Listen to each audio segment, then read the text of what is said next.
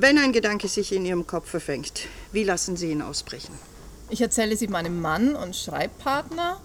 Und wenn er den Gedanken auch gut findet, dann kommt dann unsere Schreibpinnwand und eventuell in den Buchentwurf und wenn es ein ganz guter Gedanke ist, auch ins Buch.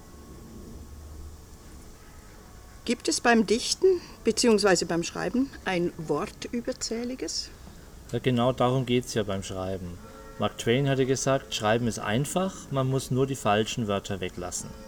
Das heißt, in einem guten, gelungenen Buch gibt es dann kein Wort überzähliges mehr. Poesie. Wie still oder laut ist diese für Sie? Also Poesie muss für mich immer beides sein, sowohl laut als auch still. Deswegen äh, mag ich gern Autoren oder Dichter wie Ringelnatz oder Peter Rühmkorff oder auch Durst Grünbein, wo man oft zum Lachen gebracht wird, aber gleichzeitig bringt einen der Dichter dazu, dass einem dieses Lachen wieder im Hals stecken bleibt. Also auch Robert Gernhardt ist einer, den ich sehr gern lese, wo man oft zweimal lesen muss, bis man versteht, was hinter dem eigentlich humorvollen äh, dahinter steckt. Nach einer Lesung. Gehen Sie noch mit dem einen oder anderen Gedicht oder Textpassage spazieren?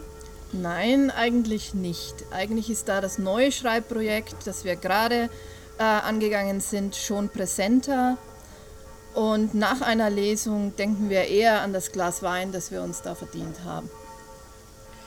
Die Stichwörter. Notizpapier.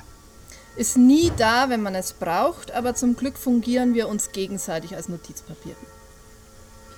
Gedankengut. Also Gedankengut hat für mich immer so einen ideologischen Anstrich. Ich habe lieber gute Gedanken, sowohl beim Schreiben als auch im Privatleben. Satzzeichen. Spielen beim ersten Schreiben überhaupt keine Rolle. Interpretation.